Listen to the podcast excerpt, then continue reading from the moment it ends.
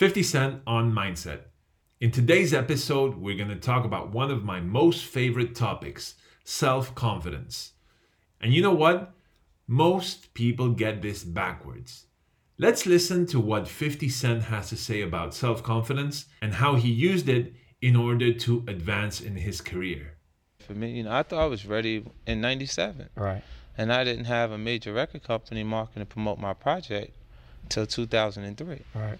You know, so for that time period, I had to be run on my own energy. You know, I had to convince myself that uh, I'm gonna make it.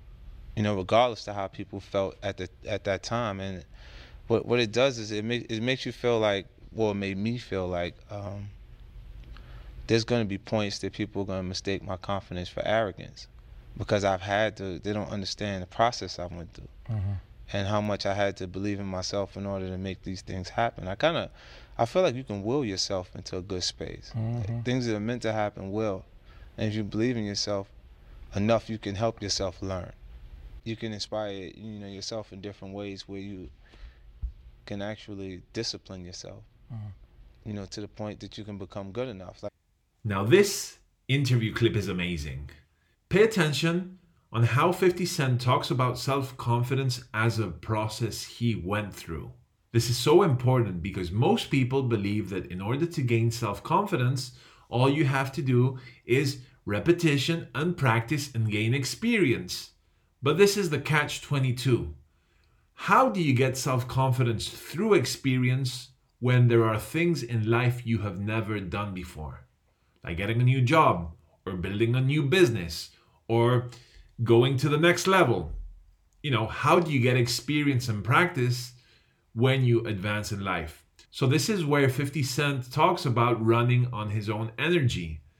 He created the self confidence within himself first, and then he started moving forward.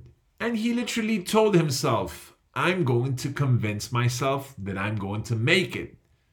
And it's that repetition, that process of as he says, willing yourself into a good space. He truly believes that, he practices that, and look at what he has achieved in his life.